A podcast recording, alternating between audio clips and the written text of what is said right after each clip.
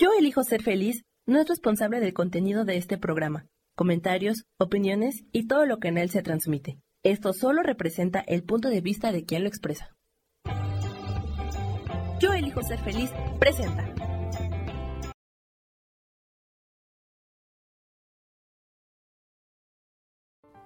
Cuando te sumerges en tu mundo interior, encuentras una luz imposible de apagar, la conciencia. Mi nombre es Tania Pliego, exploradora de la conciencia que soy, que eres y que es la vida misma. En este podcast semanal, Solo existe la hora, develaremos juntas nuestros prejuicios y condicionamientos para llenarnos del estado amoroso, de paz y de sutil gozo que es la conciencia despierta. Vivimos aterradas por el tiempo y ahora que la esperanza de vida ha aumentado, incluso nos aterra vivir más años. La vejez, en lugar de ser la maravillosa etapa en la que podemos hacer acopio de todas nuestras experiencias y sabiduría, se ha convertido en una amenaza. Pero la conciencia no tiene canas, es eterna. Te invito a convertir el miedo en claridad y a estar plena hoy para que la suma de tus presentes conscientes formen el futuro luminoso que deseas. ¿Lista? Acompáñame. Hola, hola, ¿qué tal? ¿Cómo están? Un segundito. Ok, estaba terminando de mandar el link. ¿Cómo están? Muchísimas gracias por su escucha, por su atención y muchas gracias también por todos los comentarios que recibí eh, a partir del, del anterior eh, programa que se trató sobre el enojo del cuidador. Eh, sí es un tema difícil, es un tema que toca mucho. y bueno, surgieron algunas preguntas y algunos comentarios que quiero, quiero continuar con el tema ahora. Es un tema importante y se, se pega completamente con, o sea, en estos, en estos momentos tan difíciles, alguien me preguntaba, por ejemplo, sí, bueno, no hay que estar enojados, pero ¿cómo le hacemos? Vamos a llegar a eso. Ahora, y a partir de unos comentarios que me hicieron, eh, quiero, quiero sacar ese tema. Por ejemplo, eh, Laura me, me, hizo algunos comentarios. ella es cuidadora de su mamá y tiene este mismo problema que también preguntaban en el episodio anterior de qué onda con los hermanos, ¿no? O sea, no todo mundo le entra igual. En este caso, ella cuida a su mamá y tiene otros dos hermanos. Uno es bastante activo y apoya económicamente y, de otras formas, o sea, está presente, pero otro no. La cosa es que siempre fue así, por lo que ella me, me cuenta, siempre este hermano estuvo un poco de lado, siempre fue al que la mamá apoyó y aún ahora le da como una serie de privilegios por encima de ella, que es la que está en realidad ahí cuidándola. Este tema es súper, súper complicado porque siempre la relación entre mamá e hija es muy difícil. Por supuesto, siempre, siempre existen las excepciones, pero existe una gran rivalidad y por eso el nombre de este programa, porque vamos a hablar hoy de las rivalidades que se establecen entre mamá e hija, papá e hijo. No es ideal, se supone que no debería ser, pero así es. Eh, cuando una, cuando tu mamá, Laura, seguramente era chica, recibió el mismo trato de su mamá, uno aprende de lo que vive. Si ella no recibió un, un buen trato de su mamá, si no se le dio un espacio, pues difícilmente ella va a poder dártelo a ti. Ahora, ¿por qué pasa esto? Y sobre todo en estas generaciones anteriores, yo esperaría que ahora cambiara con todos, con todas estas discusiones de género que, estamos ya teniendo y viviendo. Pero es muy complicado. En realidad los, los cambios sociales tardan muchísimo. Y en las generaciones anteriores, las mujeres eran educadas para darle ese lugar de preponderancia al hombre, ya fuera pareja, ya fuera este, hijos, por supuesto, pero digo, aún con los hermanos, o sea, entraba un hombre a la casa y había que atenderlo, ¿no? Y ese es un condicionamiento fuertísimo, o sea, no es, no es, no es cualquier cosa, vaya, atravesaba sus vidas, tenían que tener ese lugar como para darle ese espacio al hombre y ellas hacerse a un lado. Y lo que está pasando con tu mamá sigue reflejando eso. Entonces, es un condicionamiento social muy, muy, muy pesado. Así la crearon a ella, así está todavía ella pues, terminando su vida con, con ese mismo principio.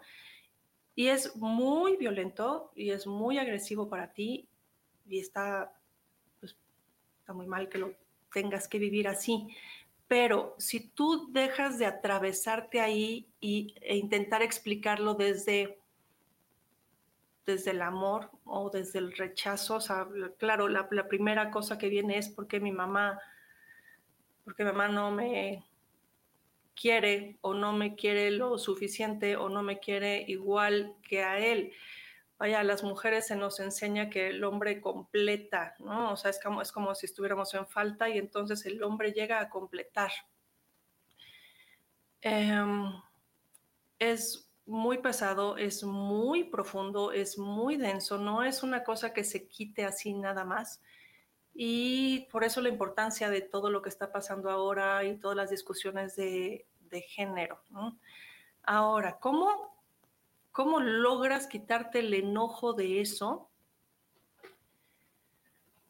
Eh, pues yo creo que siendo muy consciente de que esto no tiene que ver contigo, que es un condicionamiento que va muchísimo más allá eh, de la relación que tú estableces con ella y se siente muy feo porque no se recibe agradecimiento, porque no se recibe reconocimiento.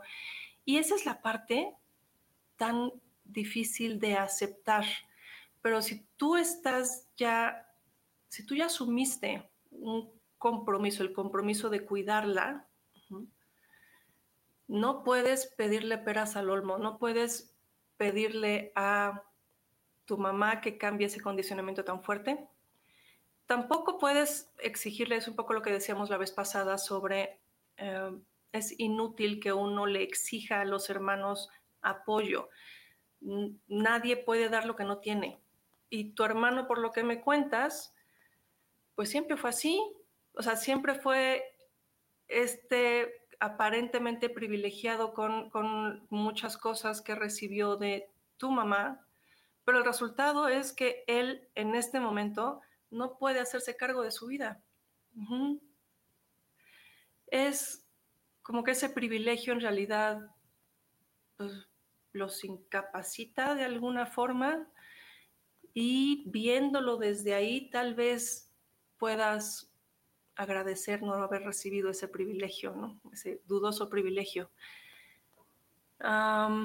por otra parte está también otra, otra, me compartieron otra, otra historia sobre esto y esto no tiene que ver con una cuidadora directa.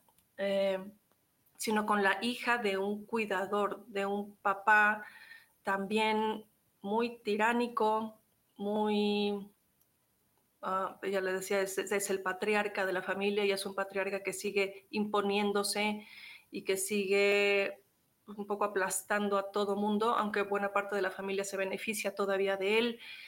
El, el, el papá de esta mujer que me está compartiendo esto es un papá que como que se salió del como que se salió del redil, como que hizo su vida independiente. Y él es el único que está ahora ayudándole al papá a resolver una serie de cosas legales, o sea, cualquier cosa, él es el encargado, con mucho maltrato, con cero reconocimiento, con cero agradecimiento, y, ella me decía, ¿cómo puedo ayudar a mi papá a, a, sobrellevar esto que le está haciendo tan rudo y tan pesado? Porque él sigue esperando en el que en el último momento se desarrolla una escena de estas de película donde al borde de la cama y tomados de la mano él le pida perdón y le quiera, le diga lo mucho que lo quiere o incluso lo reconozca con alguna parte de todo lo que este hombre posee, que hasta ahorita ha sido para todo el mundo menos para él, ¿no? se establece, igual que con, entre mamá e hija, yo creo que no sé si peor, la verdad es que creo que en el mismo nivel, se establece también una competencia, pero aquí, aquí hay que, aquí tiene un poquito más de datos. O sea, lo que a ella le preocupa es cómo hago que mi papá deje de pedirle ese reconocimiento. Y aquí nos podemos ir a los hechos y tal vez esto les sirva a, todos ustedes en sus historias. Si el papá le está pidiendo a este señor que le ayude con todas estas cosas, es porque confía en él. Porque en, los hechos está reconociendo su capacidad, está reconociendo sus habilidades, lo que él puede aportar, o sea, todo eso no se lo está pidiendo a nadie más, se lo está pidiendo a él en particular y ese es el reconocimiento.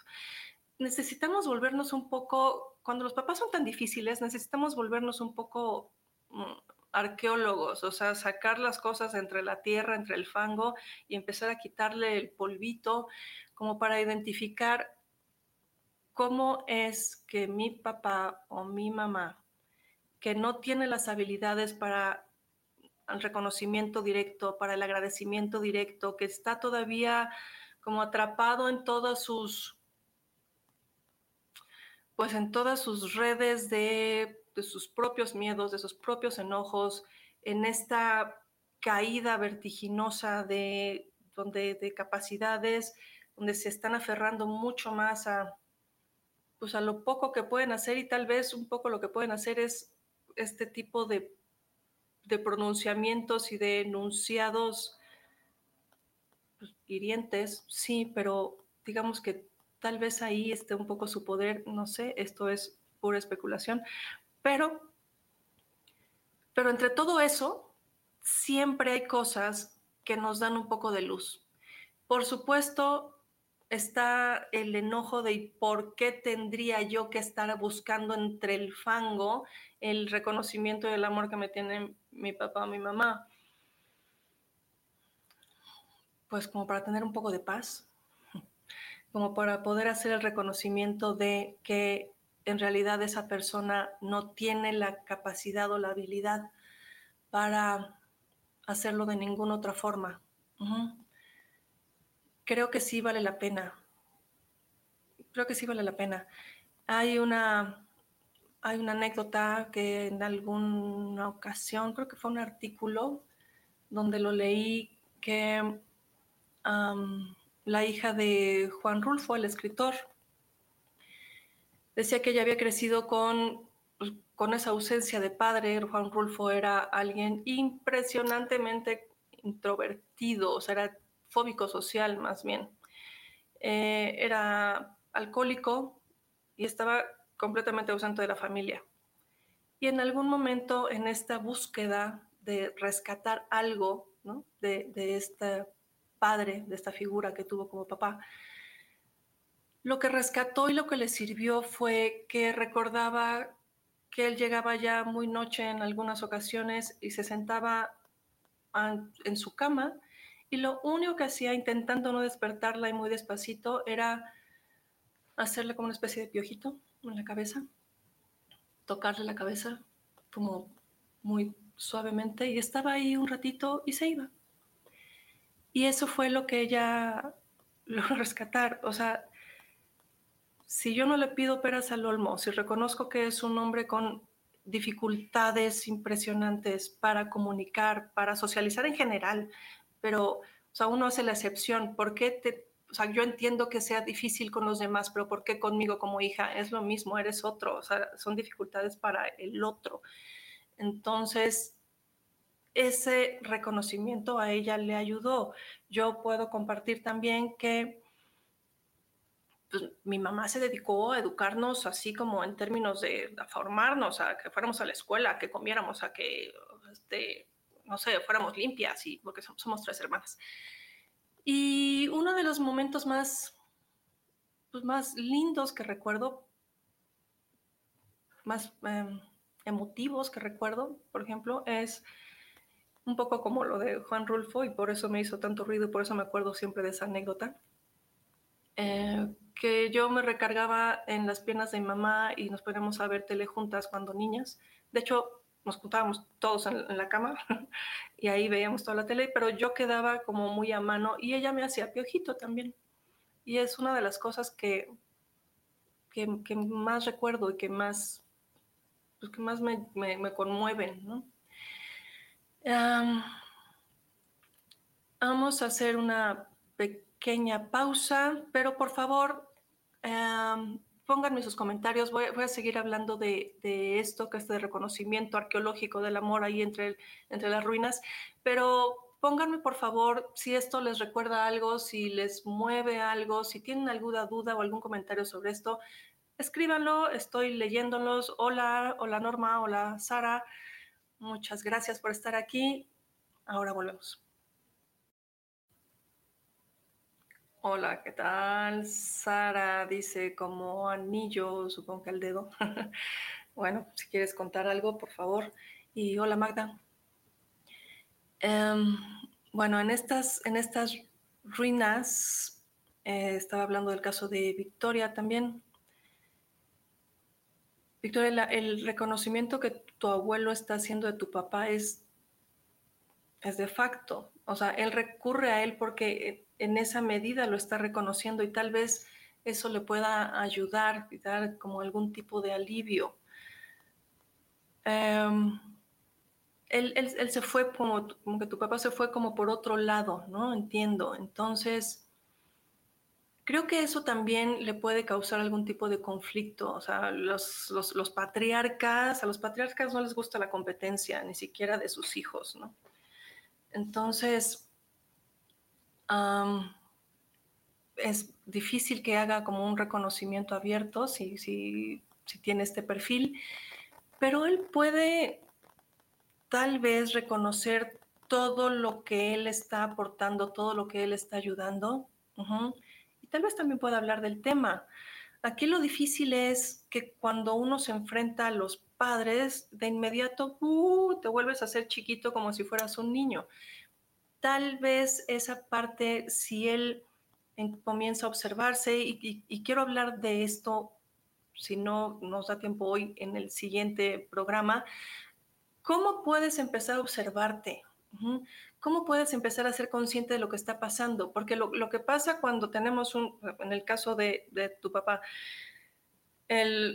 su padre, por noventa y tantos años que tenga, sigue siendo esa figura pues, de, opresión, sigue siendo esta figura tan fuerte que frente a la cual uno se uno recula, ¿no? Tal vez si él es consciente de eso y en lugar de actuarlo, o sea, uno puede sentir esta, esta, cosa de la, presión de la autoridad y del papá, ¿no? Pero una cosa es sentirla y otra cosa es actuarla. Tal vez no va a poder evitar sentirla porque sigue siendo como una cosa ahí inconsciente muy fuerte, pero tal vez entonces sí pueda dejar de actuarla y ponerse como el adulto capaz y, resolutivo al que están acudiendo, al que está acudiendo su padre, para también empezar a poner ciertos límites, pero no desde el enojo, no desde el enojo, porque lo que tu abuelo está reconociendo en tu padre es, son esas capacidades justo. Entonces, si él desde, esa, desde ese reconocimiento tácito, entonces puede empezar a operar no desde el enojo, sino desde la conciencia de ese reconocimiento, tal vez pueda empezar a, a, tener como un diálogo con él y hablar las cosas. O sea, la verdad es que pues, tu abuelo no va a estar para siempre, entonces tal vez valga la pena sacarse, sacarse de un poquito de la duda, ¿no? Em, Laura, con tu mamá y con tu hermano, lo mismo. aquí el punto es que cuando la emoción y el enojo llega y ese tipo de enojos están, pero así nada más de, que aparecen tantito y explotan y entonces ya no sabemos qué decimos, estamos alimentando nada más el conflicto, viene un montonal de culpa porque uno ahí se dos cosas y entonces le dices al hermano, le dices a la mamá y reclamas pues, todo lo de los últimos 40 años, ¿no? Entonces, ¿qué tanto sería posible que tú puedas sentir el enojo, puedas ser la que siente el enojo, la que está observando que hay un fenómeno de enojo aquí? Y esto es una gran ventaja porque en cuanto yo soy observadora de lo que siento, puedo hacer esto.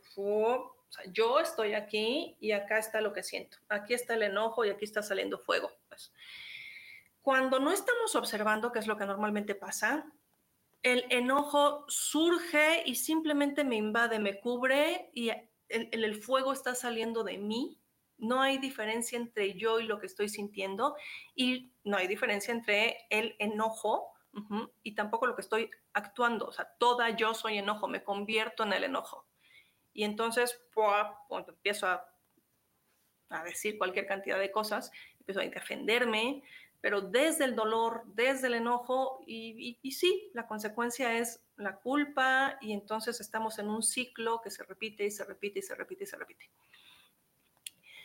La otra opción es, yo no tengo que actuar lo que siento.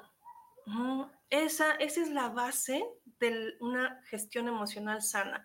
Yo puedo estar que me lleva pifas acá adentro, es una sensación, por lo tanto soy yo la que lo manejo. Entonces, estoy muy, muy enojada porque está pasando lo mismo de siempre. y aquí esa es otra cosa que tenemos que entender, no va a ser distinto. Tu hermano no va a cambiar, tu mamá no va a cambiar.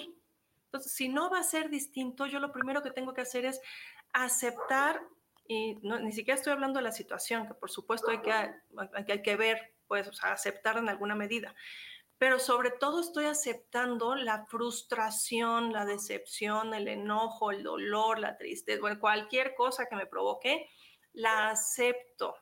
No me peleo ya con ella, no es que, pero ¿por qué? Pero es que qué injusto, pero es que, o sea, o me olvido de todo eso el conflicto es, primero me voy con el conflicto interno.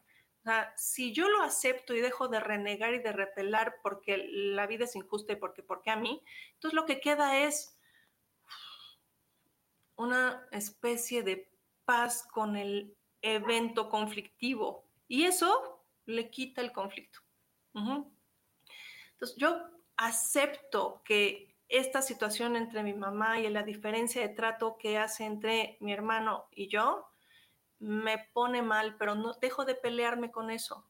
Me pone mal, sí, me enojo muchísimo.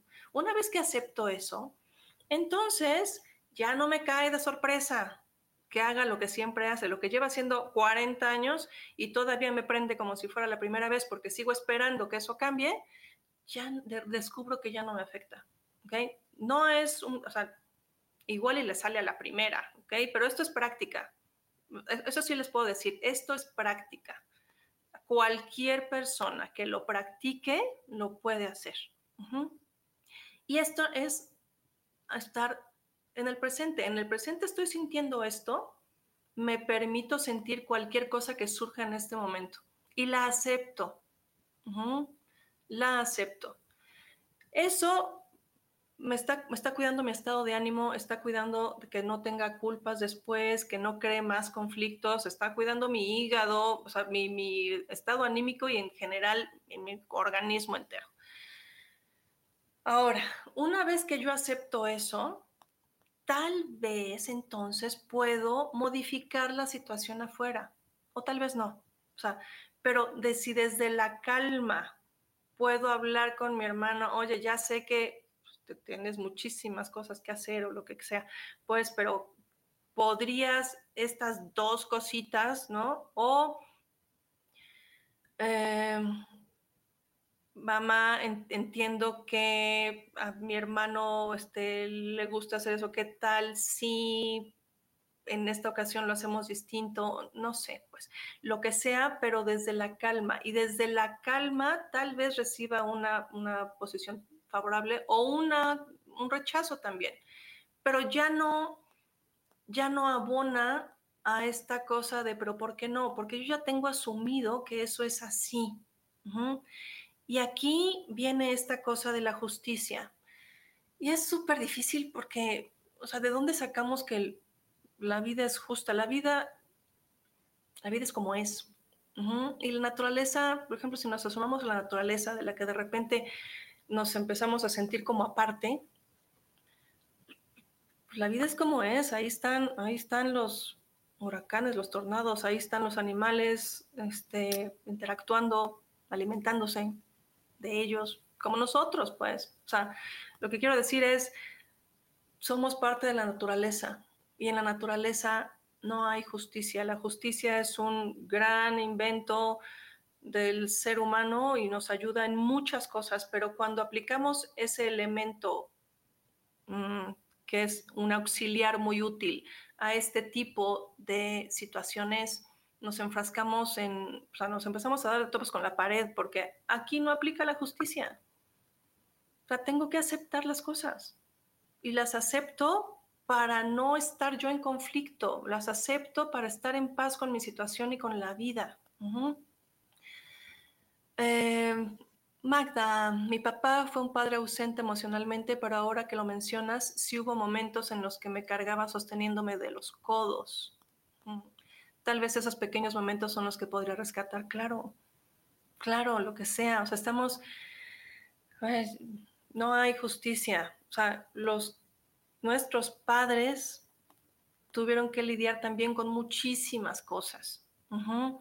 Y llegaron, a mí no me gusta, no me gusta usar esta palabra que está como muy de moda, estoy roto. Nadie está roto, absolutamente nadie está roto.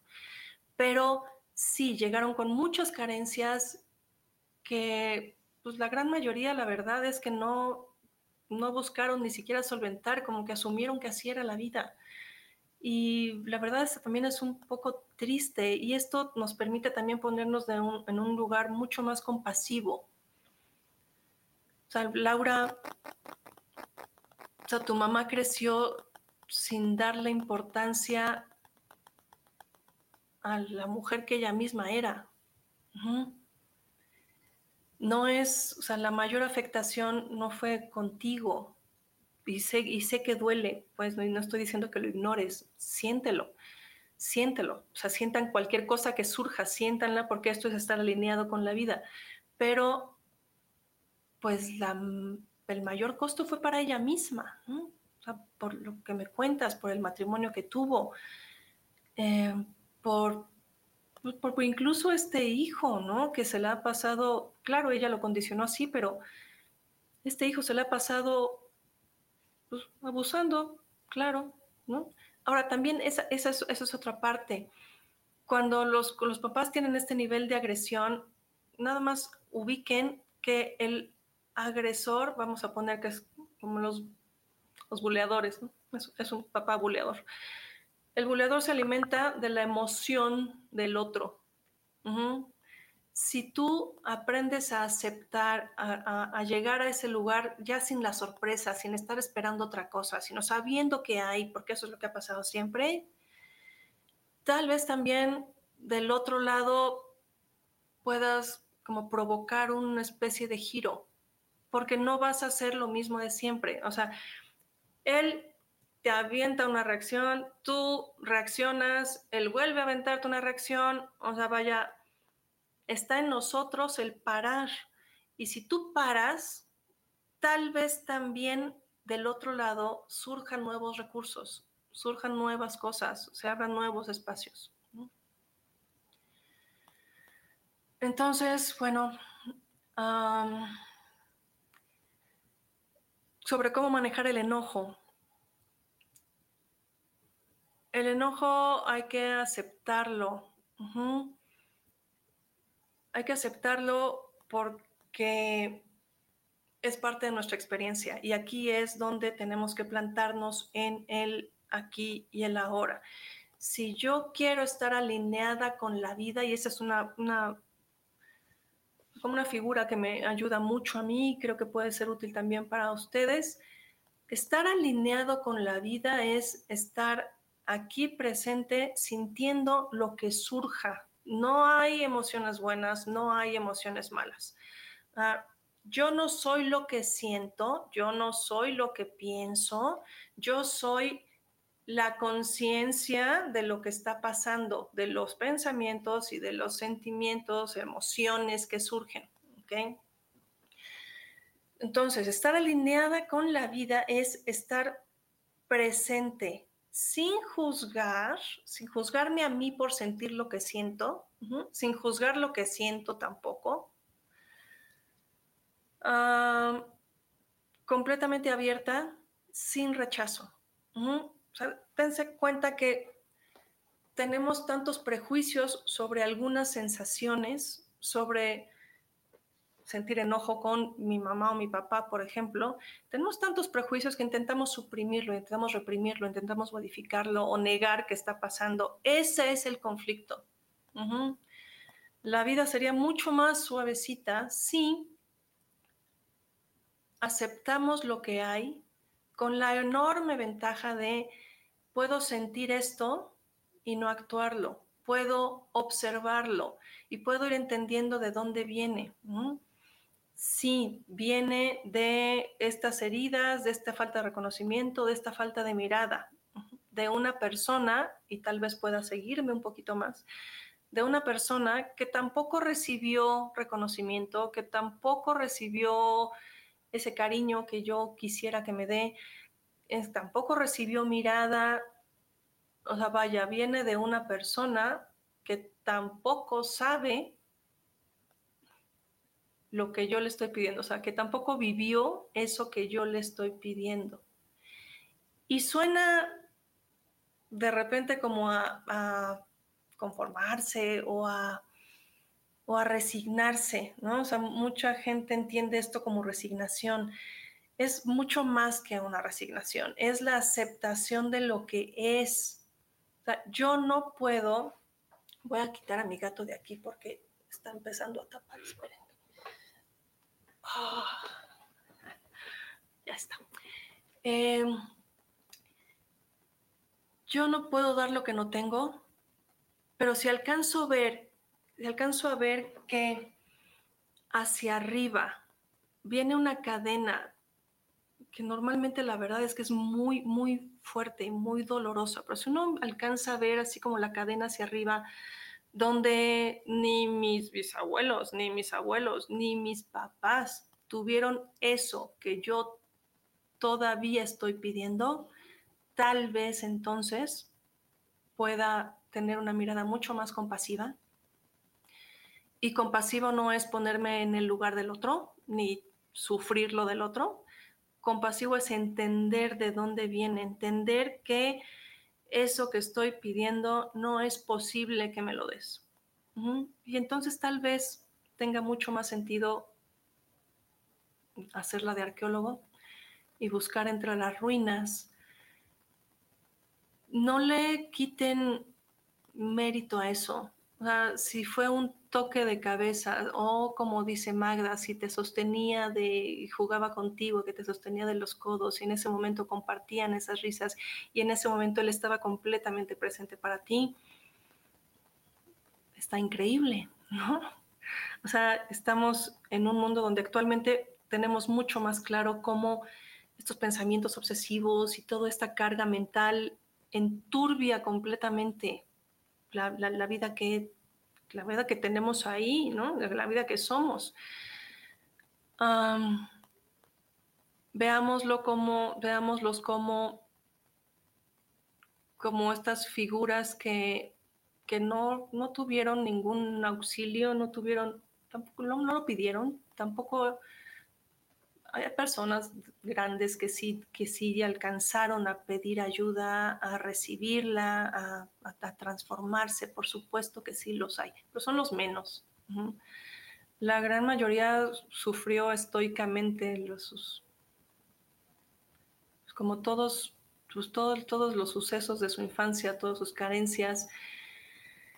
Entonces, nos verlo compasivamente nos pone en un lugar mucho más ligero, donde no estoy enjuiciando, donde estoy entendiendo de dónde viene eso que llega hasta mí duele, pero también aquí nos carga con cierta pues con cierta responsabilidad que creo que es muy linda.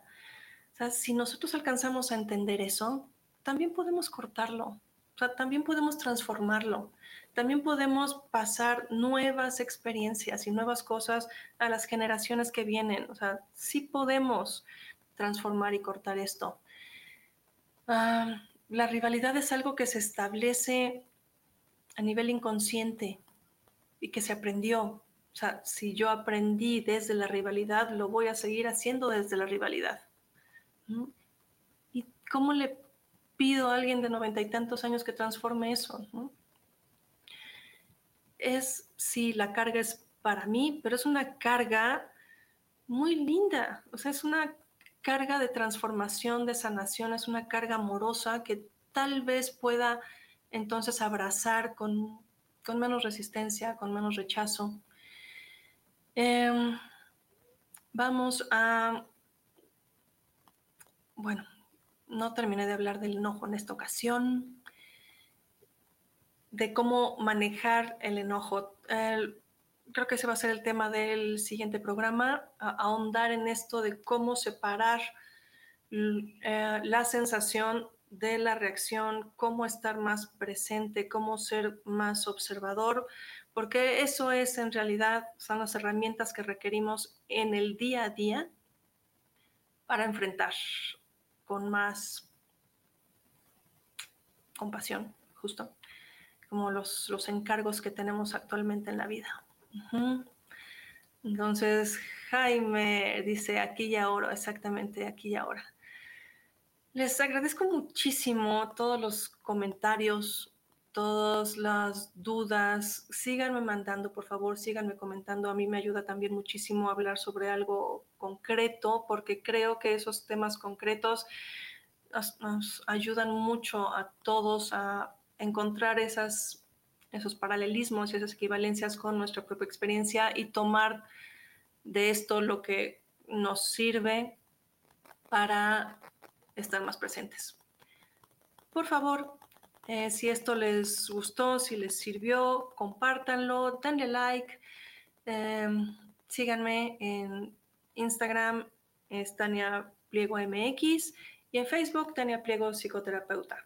Por favor, nos vemos por acá el próximo miércoles a las 11. Muchísimas gracias.